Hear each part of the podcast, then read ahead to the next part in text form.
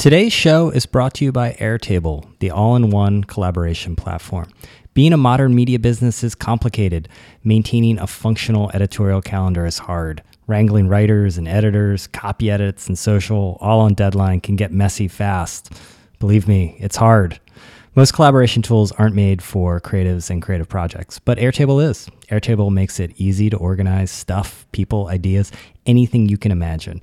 That's why leading creative teams at places like BuzzFeed Studios, Group 9 Media, and Time all use Airtable. It's flexible enough to adapt to your process, but powerful enough to keep everything on schedule and let creative people be creative.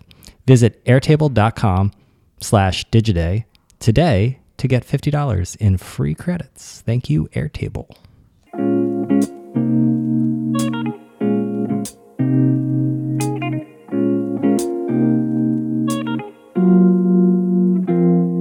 Hello and welcome to the Digiday podcast. I'm Brian Morrissey. This week I am joined by Nick Thompson. Nick is the editor in chief of Wired. He is a second time guest on this podcast. He previously joined me about a year ago when he was the editor of TheNewYorker.com.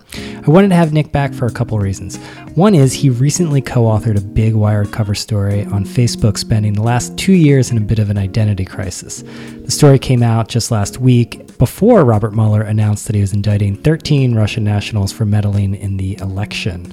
We talk about the genesis of this story and how Facebook is still undergoing this identity crisis, what it means when the world of Silicon Valley collides with the world of Washington, and why Nick is ultimately optimistic about Facebook's interests aligning with publishers' interests. By the way, on that subject, if you're interested in these types of issues, and I assume you are because you are listening to this podcast, please consider joining Digiday Plus. That is our premium membership program. As part of your membership, in addition to original research and exclusive content, you'll get an invite to our Slack town halls. We're having one this Friday at 1 p.m. I'm going to be joined by our executive editor, Lucia Moses, and other Digiday editors for a members only discussion about how Google is cozying up to publishers in the wake of Facebook's rocky relationship with the media. To join Digiday Plus, visit digiday.com and click on the Digiday Plus tab in the menu bar. Here's my conversation with Nick. Nick, welcome to the podcast. Thanks, delighted to be here. Okay, so you're coming off a couple of big things. One was a gargantuan cover story that you co wrote with Fred Vogelstein called mm-hmm. Inside Two Years That Shook Facebook and the World. Mm-hmm. Um, and also, rolling out the new wired paywall yep. meter. So I want to talk about how those things actually relate. But first, let's talk about the genesis of this story because this is this is a big one. Yeah, it's a big story. I've been interested in Facebook for years. Uh, of course, right? I've been interested as a, in it as a political force. I've been interested in its role in the media. Uh, like everybody else, I was captivated by the role it played in the 2016 election. So I've always had that strong interest and I know a lot of people at Facebook. Fred, who's been covering technology in Silicon Valley for two decades, um, is really sourced up on people there as well. And so he got interested in the Facebook journalism project, the sort of outward facing Facebook effort to work more with the media. So he was talking about, well, why don't we do a story about that? And I was like, well, I don't know. I think we kind of need to do a story about everything. And so we joined forces. He and I worked together eight years ago on a story about um, Google. And so we knew we worked really well together and we just got cracking. Okay, so the big takeaway seems to be Facebook is Lenny. it has. I, um, I know you and David Remnick were talking about this on his podcast, I guess on Friday. But I think that is the sort of resonant. They stumbled into this in some ways to being this overweening force, not just in media but in society, and and they sort of came came to grips with the fact that some of this is, is not that good. Yeah, I think that so Lenny, for those of you, uh, it's a reference to John Steinbeck's Mice and Men, and it's the character who's just too strong for his own good. Um, and one of the people I, uh, one of the people we talked to at Facebook said that watching Zuckerberg after the election, they were reminded of Lenny, and that quote has resonated. But I think the the point is absolutely right. What happened is they didn't get into the news business with an expectation that they would become the most powerful force in American media they got in it because they wanted to quash Twitter. Right? Facebook is very good at quashing threats, and they saw Twitter rising. They saw that it was getting a lot of action from its influence on news and the way news spread on it. So they, you know, basically tried to recreate Twitter inside of Facebook. They did it very well, as they do everything. And so they generated tons of power, and suddenly they control the flow of news in America. And the problem is when you do that, there are all kinds of consequences. Right. I mean, you talk about, them as a company that dominated media but didn't want to be a media company. Right. It was kind of like one of the ways I like to put it is that they woke up one morning and realized, oh no, we own the news. Okay. And we saw a lot of the negative implications of this. I think they, they keep coming out with the election. Yeah. I mean, this y- your story actually dropped at a very good time before the indictment. I know. I was very, very grateful for, for Mr. Were- Mueller for waiting Yeah, until after our story came. Yeah, he was embargoing his. so, talk a little bit about that sort of. Where are they in the sort of Kubler Ross stages of grieving? I mean, are they at acceptance at this point? I think they're at acceptance. Um, they went through denial, I think, fairly quickly. I mean, so the process of, well, they're they're they're grieving about their influence on the 2016 election or their influence over the media industry. I would say it's both. I mean, they're intertwined. They're intertwined, though slightly different. I'll talk about both of them. So I feel like with the 2016 election, there was it was a real shock. It happened all of a sudden. They didn't expect Trump to win. Once Trump won, was almost it was crisis time inside of Facebook. They're running back and forth between Mark and Sheryl's offices. They're trying to figure out, you know, did we do this? The executives had known that Trump was using Facebook more effectively than Hillary was. They still did not think that would lead him to win. Then he won, and they said, Are we going to be blamed for it? So they had a brief stage of denial. And then they realized if they continued to deny it, they would mm-hmm. have mutiny in their ranks because, Yeah. But but talk about the denial because because Zuckerberg came out and he was very dismissive about this, and I think this Yeah. gets to the Silicon Valley divide uh, with, when it comes to really with media in New York, but just the rest of the world because they are in a bubble there. You spend a lot more time there, and you talk in the story about how Zuckerberg he looks at data. yeah. And he makes decisions based on data, and like it's like "Tut, tut, tut, tut, tut, co- computing, computing, computing. This is ridiculous, and because he didn't see the data. Yeah. So what happened right after the election? I think Zuck says, "Wait, you know, there are all these stories about fake news, and um, you know, Craig Silverman at BuzzFeed had published all those great stories about fake news on Facebook. So the election happens, and there's panic. How much of it was fake news? So Zuckerberg asks the people who run data for newsfeed." What percent of the content on newsfeed was fake news? Was it the, sort of that Maced- Macedonian BS? and he gets back a number, and it's a very small number. And so then he does an interview with David Kirkpatrick. I don't know, it's maybe two days after the election, three days after the election. And he says the idea that fake news had an influence on the election is pretty crazy. Pretty crazy is the exact quote. And that's, that itself was pretty crazy because actually, is anybody really paying attention? Anybody who looked at the Silverman data at the time realized that no, actually, it was pretty important. Um, and so Zuckerberg then, uh, you know, when he came back to his office, I think there were a few executives at Facebook who said, both from a PR perspective and from a factual perspective, man, you gotta you gotta not say that again. hmm But a lot of that is, is is just being politically tone deaf because Yeah. y- they're moving into the political realm. Yeah. And in the political realm, you just can't do the computation and, and work the numbers and go from that because politics work differently. Yeah, so Facebook, I think, has learned much more. I mean, the, the last two years have been an education about their influence, their power, the ability to possibly flip an election, and then also a lot of understanding at Facebook about how to work with the government and all levels of government, which has been hard and new for them. Hmm So, how does that intersect with the role that they've played in the media industry? Because, look, a lot of people in media are now using this to get back at Facebook. Yeah, so the relationship with the media is even more complicated. And you know, we talk about the stages of grief. I think they're going through a different process with understanding their role in the media because they they have a lot of complicated feelings towards the media. And to try to summarize this the best I can, I do think they genuinely want the news media to thrive. I do think that they genuinely think that they are more helpful than harmful to the news media, which I think is something that the news media would dispute. And I also think that they have a lot of resentments towards the news media because they um, they feel like the news media doesn't understand what they've done. They feel like they get blamed for things they shouldn't be blamed for, and they feel like you know it's a little bit again of the Silicon Valley versus New York divide, right? These are guys in the news media don't even know what an algorithm is, and here they're lecturing us. And then um, all of those things, you know, play a role in their upcoming decisions. And I think there's also one other factor, and they won't talk about this or really admit this, but they fear the news media because the news media, despite being a small percentage of content on Facebook, has and also being in a bad economic situation, uh, has outsized, outsized political influence. And so Facebook's ultimate fear is, you know, getting broken up on antitrust or being poorly regulated, and they know that if that's going to happen, it's going to be driven by the news media. So they have an incentive to cultivate us in a way and to try to make sure we don't write stories mm-hmm. saying break up Facebook. Right, but they don't want to. I mean, because I mean, you talked about how they view themselves as an open, neutral platform, as a, as a religious tenet. Yeah. Right, and and to the news media and to the media in general, it's that that has always wrong hollow. They're making decisions. Yeah. Algorithms are making decisions, and you can't just hide behind the fact that it's an algorithm. Yeah, you know, this is one of the animating questions, and it's come up on your podcast before. Is is Facebook a publisher or a platform?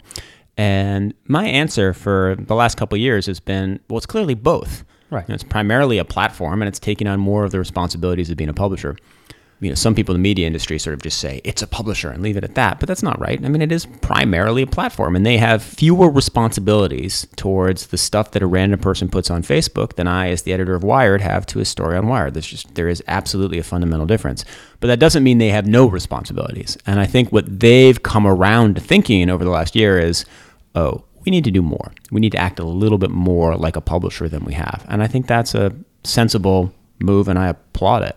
Mm-hmm. So over the weekend, Facebook's VP of Ads, uh, Rob Goldman, um, went on Twitter, and we actually, I'm glad we wrote about this sort of charm offensive uh, of sorts that um, Facebook executives were turning to Twitter, yeah. ironically, in order to be more open. Adam Mosseri is is out there. Uh, Rob Goldman is out there. Um, Rob Leathern is out there, and a few others. Boz, Alex Stamos, yeah. a bunch of people, and, and, they have different approaches. Like yeah. um, Boz is, is certainly a more um, combative, yeah, uh, uh, than the others. But you know, Adam Mosseri is is the explainer, and, and they all have different. And it, and it's it's been nice because I think for a lot of times, you know, Facebook is just viewed as this Borg. I mean, as Google was before, and these are people, you know, yep. and they're struggling with the things, and that's been nice.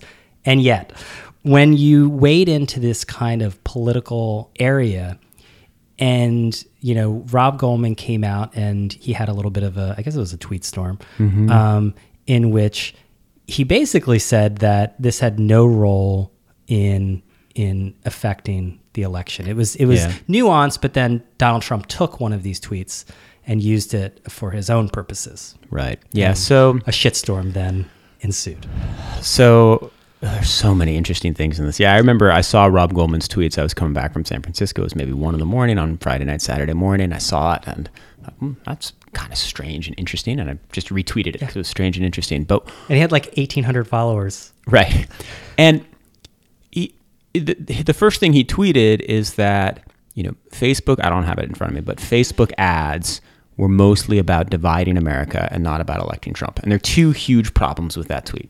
You know, I haven't seen all the ads, and he is the VP of ads he has, but there are two huge problems. First, it's misleading because, as anybody who follows this closely knows, it's not about the ads, right? The ads are seen by 10 million people, the content was seen by 126 million people. Huge difference. Secondly, it's contrary to the Mueller indictment. So, the Mueller indictment is a very detailed description of how Facebook was used by Russian operatives to help Trump, right? And there are details about it. Um, and you know it's incredibly in depth and clearly a lot of it came from Facebook right because it's all about private messages sent on Facebook things that presumably Facebook compiled and sent over to Mueller whether under you know order or whether out of just simple cooperation so the fact that this VP of ads is out there putting out a misleading statement that runs contrary to the Mueller report was really risky Mm-hmm. And if it hadn't been picked up, it would have been okay and an interesting debating point. He did make some good points, and there's certainly some truth in it. But after it started to spread, and then certainly after it got picked up by Donald Trump, I think there's probably an amazing email thread at Facebook about whether he should throw his phone in the river, yeah. whether he should even have a phone. They might throw him in the river. And whether whether Facebook executives should be mouthing off yeah. on Twitter. My understanding, you know, there's also a lot of debate about this on Twitter. Was you know, was this a trial balloon? Was this an approved Facebook com statement? Wouldn't be weird. No, it was just a guy, and he screwed up. Yeah, but I think I don't know. I don't want to read too much into it, but it does sort of speak to. I mean, I'd put that it was it was it was a little it was tone deaf. Yeah, like because like And and that's what I sort of wonder because you're spending a lot more time in Silicon Valley now, and and I've always sort of been amazed by this divide between Silicon Valley and and sort of broadly quote unquote New York, you know, Yeah. media, in that they don't seem to understand the power that they wield, or in this situation, the arena in which this has moved. This has moved into politics. This is real. This is real important stuff. Yeah, I mean that was that at its core. I mean, you got at the problem with Rob Goldman's tweet. If you're Rob Goldman, you can, you know, you should tweet about Black Panther. You should tweet about like the stuff you're doing. You should tweet about general things. You should not tweet about Robert Mueller's indictments. Right. Right. Particularly involving an election where your whole company plays an integral role. If anybody at Facebook is going to tweet about that stuff, it should be the people who are living in it, not a VP of ads, right? There are a bunch of people at Facebook, and all they do is they think about what happened with Russia. They think about how the company responded. They think about what they should do next. Maybe those people should tweet about it because they really understand it. Goldman is like on the outside. He's, you know, a smart guy in a good position at Facebook, but that doesn't mean you should weigh in on this. Right. No. I mean, and I guess what, struck me was that it was the same sort of like, you know, technical, sort of argumentative um, approach that, that like would be taken to like viewability standards.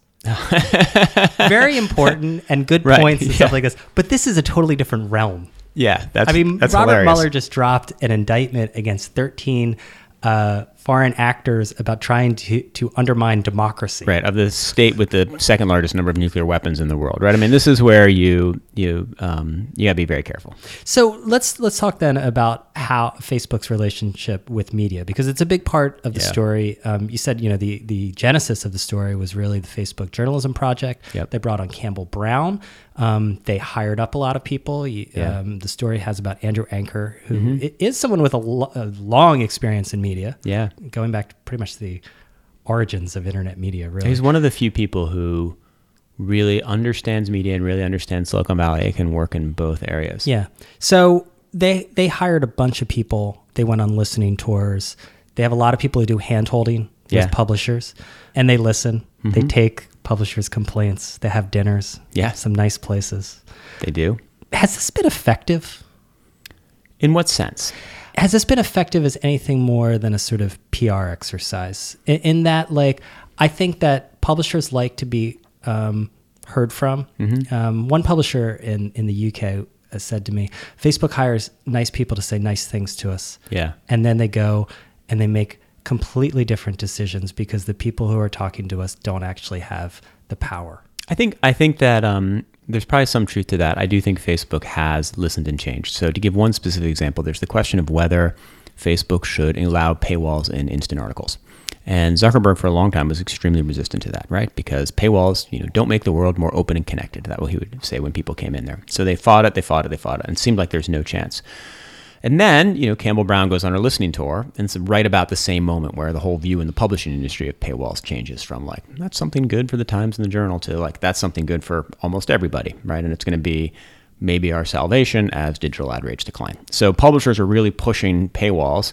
Facebook kind of listens. And so sometime in, um, you know, sometime in the last year, they agree that they're going to, I, I would date it, I'm just going to say spring of 17, Zuckerberg finally agrees to allow there to be paywalls. In about October, they announced that they will allow paywalls in instant, but they set it at an impossible level, so nobody will ever hit it. They say that you have to read 10 stories inside of Facebook to hit a paywall, so it becomes useless.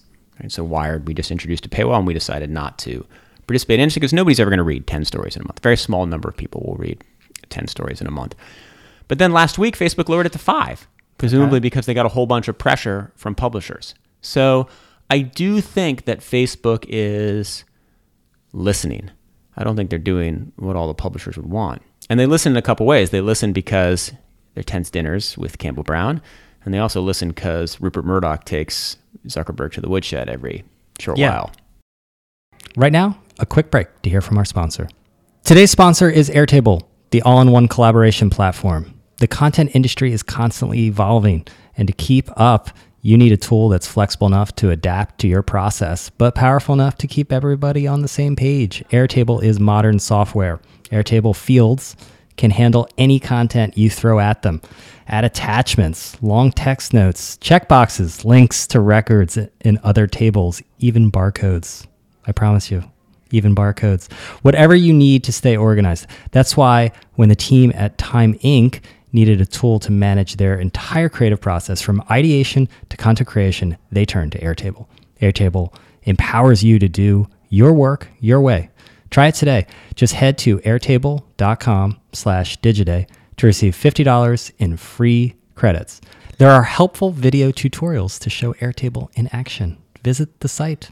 So that's actually an interesting part of the story. I think News Corp is playing a very interesting role with these platforms. Um, at the very top levels with with Robert Thompson, um, very vocal. Oh yeah, so that that so yeah, what News Corp is absolutely willing to admit is that they will use their executives and they'll put you know um, public pressure on these companies. They were happy to testify, and Murdoch and Thompson have had real courage in this debate to stand up for their convictions because you know one of the things one of the incredibly weird things that underlies this whole conversation and this whole relationship is that people in the media industry are scared that Facebook will kill them that there is a little dial in an office at Facebook and when you write something critical about Facebook they will turn it to the left and your traffic will die. And that underlies a lot of this. Facebook denies it has that knob but everybody but they've thinks they killed do. they've killed things before. Right, they, killed, the off social Zynga, gaming right? They industry. killed off Upworthy, right? So they're I mean, kill off Upworthy, but they No, Eli was just on here. they massively damaged alive. Upworthy. yeah. And uh, yeah. But they clearly have the power when they're upset at something to turn a dial and hurt them. And so Or maybe it's less that they're upset or where their interests diverge. And because Yeah. I think Facebook is so gigantic that they're if they sort of like any giant, like if a giant moves, it might accidentally step on you know some tiny little creature, but Right. then it was just moving. That's funny. Yeah, that that, that is the risk. Um, yeah, but so back to the main point, you know, there are a lot of big media companies that go to a lot of meetings with Facebook, and it's News Corp that pulled out the whip. So, from a journalistic perspective, there's you know there are a lot of people in this industry who should be grateful for Murdoch and Thompson, even though there may not be uh, favorite folks of everybody. Okay. And we're actually seeing a lot more people. I mean, look, BuzzFeed built its business Yeah. off of Facebook. And when Jonah Peretti is out there saying, you know, repeatedly that Facebook is not doing a good enough job paying it because it, it is trying to, you know, look, it's it's saying, oh, all these different surfaces. Well, Yeah. the surface that makes all the money is Newsfeed, and, and they're not making enough money off of Newsfeed. Oh, that was super interesting. Jonah Peretti's letter, which was sort of showed both evolution of the media and Facebook, and also the evolution of BuzzFeed from the place that everybody in media complained about taking everything away on Facebook to the place to becoming one of the complainers. Right. Everyone becomes a complainer. I think Yeah. that's the big uh, that's the big uh, lesson there. Uh, more talk about carriage fees. Yeah. So, um, so this is the latest um, salvo uh, from from Murdoch. Um, says, okay, if you want our content, pay us a fee. yeah. So that's kind of the same argument he made against Google a couple years ago. So, on the one hand, yeah, there's a lot to recommend to that. Facebook has all the money. The media industry doesn't have the money. Facebook is actively, you know, taking away the whole digital ad market because they've built a really good ad platform. You know, a large reason why digital publishing is not succeeding the way it was is because of, you know, the way ads have shifted to Google and Facebook. On the other hand, is it actually good for the media industry to be getting checks from Facebook? I mean, then what happens to our independence, right? If Murdoch gets that and we do start getting carriage fees and it's a significant portion of our budget, then think about the crazy dynamic we're going to have, right? Then think about the threat when we put an image like we put on our current cover and 11,000 words that can be read as being critical of Facebook. Then what happens? They not only have a- a dial over our traffic, perhaps, they also have our carriage fees. I mm-hmm. mean, you get some very weird dynamics if Facebook starts paying publishers directly. So I can see why Murdoch said that. But long term, beware of what you wish for. Beware of what you wish for, right? So is what you know part of what I wonder here is you know the media has a lot of solutions for Facebook. They all involve Facebook getting deeper into media. So is that what we want? hmm Well, I think the ideal would be a more independent future, but is that how practical is that? Let's let's tie this back to to Wired because you you, you rolled out um, a paywall, Yeah. Um, and so every single media um, entity is trying to figure out an, a more independent future Right. and one that is less ad dependent. So talk about that. Talk about that decision, but also, I mean, you've like one foot in both worlds, right? Yeah, one So- fit in both. Yeah, it's funny. It's like part of the you know reporting and reading and knowledge that informed my story was the fact that I've had to do Facebook and digital publishing strategy for the last five years, and then reporting the story also informs my digital publishing strategy for the next couple of years. I guess every couple of years I should report a big story Exactly. on Facebook and kind of help my education. So we launched a paywall at the beginning of February, and like a lot of publishers, we did it because we want to diversify our revenue streams because we think we have a loyal reader base. Early evidence has been absolutely fantastic. And also because I strongly believe that when you have paid content, you then have aligned your editorial incentives with your business incentives. The things that get people to subscribe are writing in depth stories that people couldn't find elsewhere, having them fall in love with your publication, right? Those are all pure, good, wonderful things that you want to do as a journalist. They're why we got into this profession. Everybody on staff at Wired wants to write the kind of stories that make people subscribe. So aligning those incentives is great. From the Facebook perspective, what I would like most is I would like a Facebook, right? So where I differ from Murdoch and many other people in this industry is that I think the fundamental thing that I want Facebook to do is to change newsfeed. And I don't mean by turning a dial, I mean through like consistent and persistent work over years so that newsfeed rewards quality content, not stuff that just inflames us and makes us outraged. And that is mm. the fundamental problem with newsfeed. If you write a good, detailed story about something that isn't on the moment, it will not travel on Facebook even though it makes people feel informed, even though it makes people feel like they've been educated. The way that Newsfeed is set up, the way that we share on Facebook, the whole structure of the platform, our habits when we use that platform, do not let that content do well, or that content almost always doesn't do well. Over time, I hope by changing the way Newsfeed is measured, by changing the you know data points that go into create newsfeed i hope that newsfeed can be a place where quality thrives and that would be the best thing they could do So, on an optimistic note, if Facebook is changing from optimizing for engagement to optimizing for uh, this time well spent, yeah then theoretically, those interests would align better. Yes, exactly. And that's one of the things that, you know, this story of mine, you know, it's been praised by bunch of people and it's been criticized. You know, the smartest criticism um, has been from my friends who say you give them too much credit, right? Because the story, the story is critical. It gets deep inside. It, you know, puts out a lot of secrets. I'm sure Facebook doesn't want out there. But then at the end, it says they're making good changes The end is very is very hopeful. because they're doing just what I said.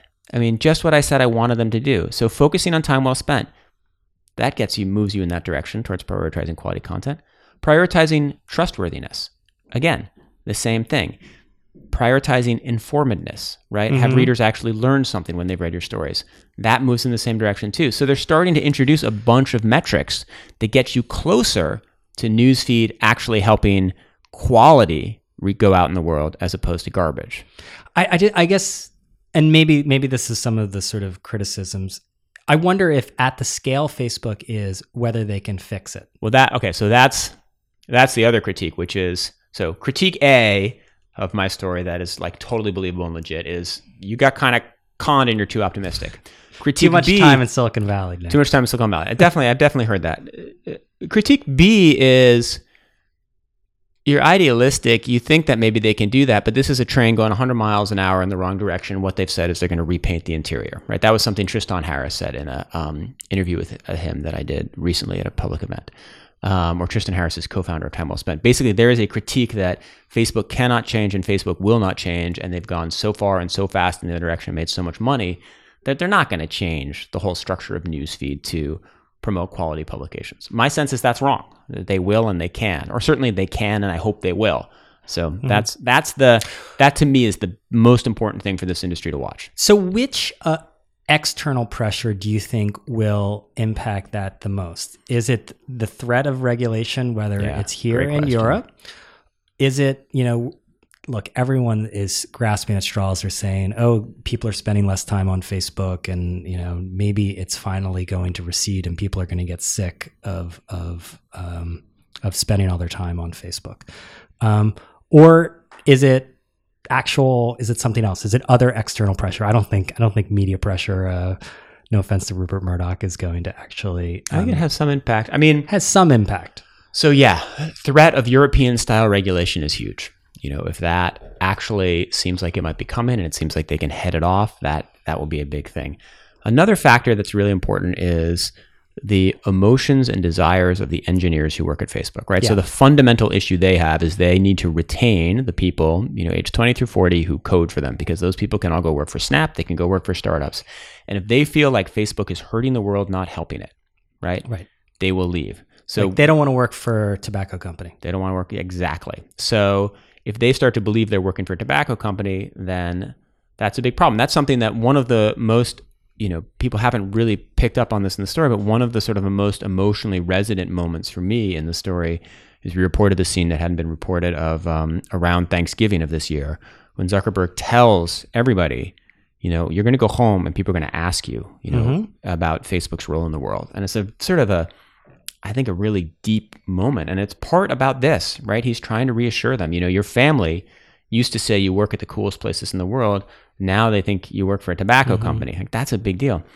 The other thing that is a huge influence is just the existence and potential reelection of Donald Trump. And because Facebook, they're not partisan in the sense that they would never, I mean, they're, they're probably mostly predominantly liberal Democrats, right? They're out in Silicon Valley working for a tech company. Um, but they wouldn't be having an existential crisis if Marco Rubio were president. The issue is that Zuckerberg created this thing to make the world more open and connected. Donald Trump is making the world more tribal, right? He is fundamentally, you could not find a person with a worldview less aligned with Mark Zuckerberg's than Donald Trump. And so I And think- he's also very effective at using platforms, particularly Twitter. yeah, he's very he's to very end. effective at all of that. And so he's Mark Zuckerberg's nightmare at a, like a really profound level.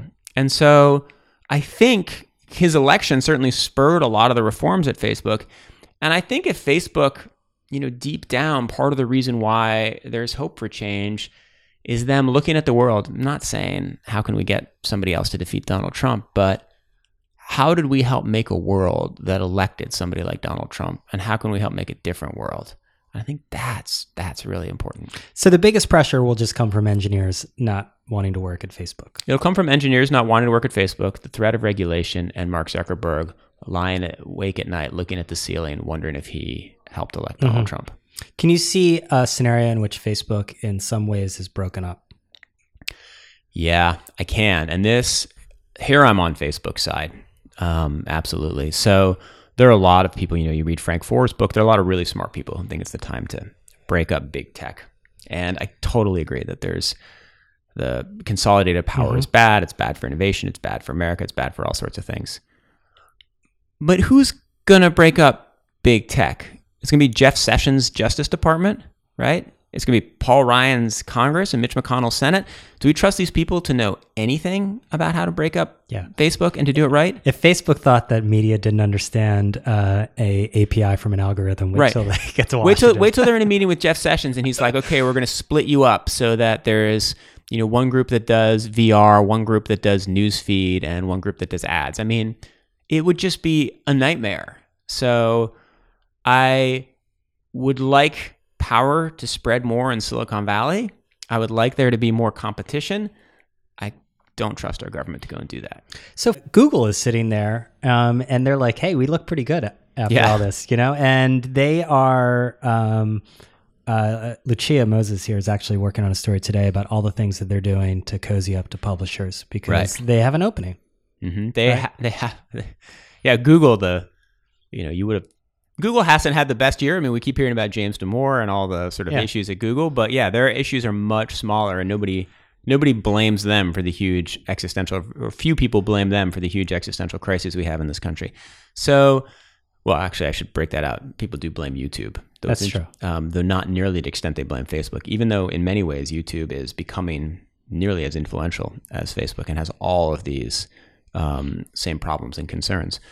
Um, but yeah, so working with publishers, Google has always been way out ahead of this, and Google's always been much more open. In fact, the Facebook Journalism Project, as explained to us, was a way to copy Google's News Lab. Now, Google is years and years ahead of Facebook in a couple of ways. One, ranking publishers by quality, right? The trustworthiness stuff that Facebook is introducing is something that Google has had for years, right? Subscriptions, Facebook's finally coming around to it. Google just put them right into AMP, right? So AMP and Facebook Instant are competitive products. Right from the beginning, Google just said, hey, we'll do what you want to do, publishers, and we'll make it relatively easy for you. So um, Google has much better relationships with the industry. They're much further out ahead of it. Mm-hmm. And, and DoubleClick.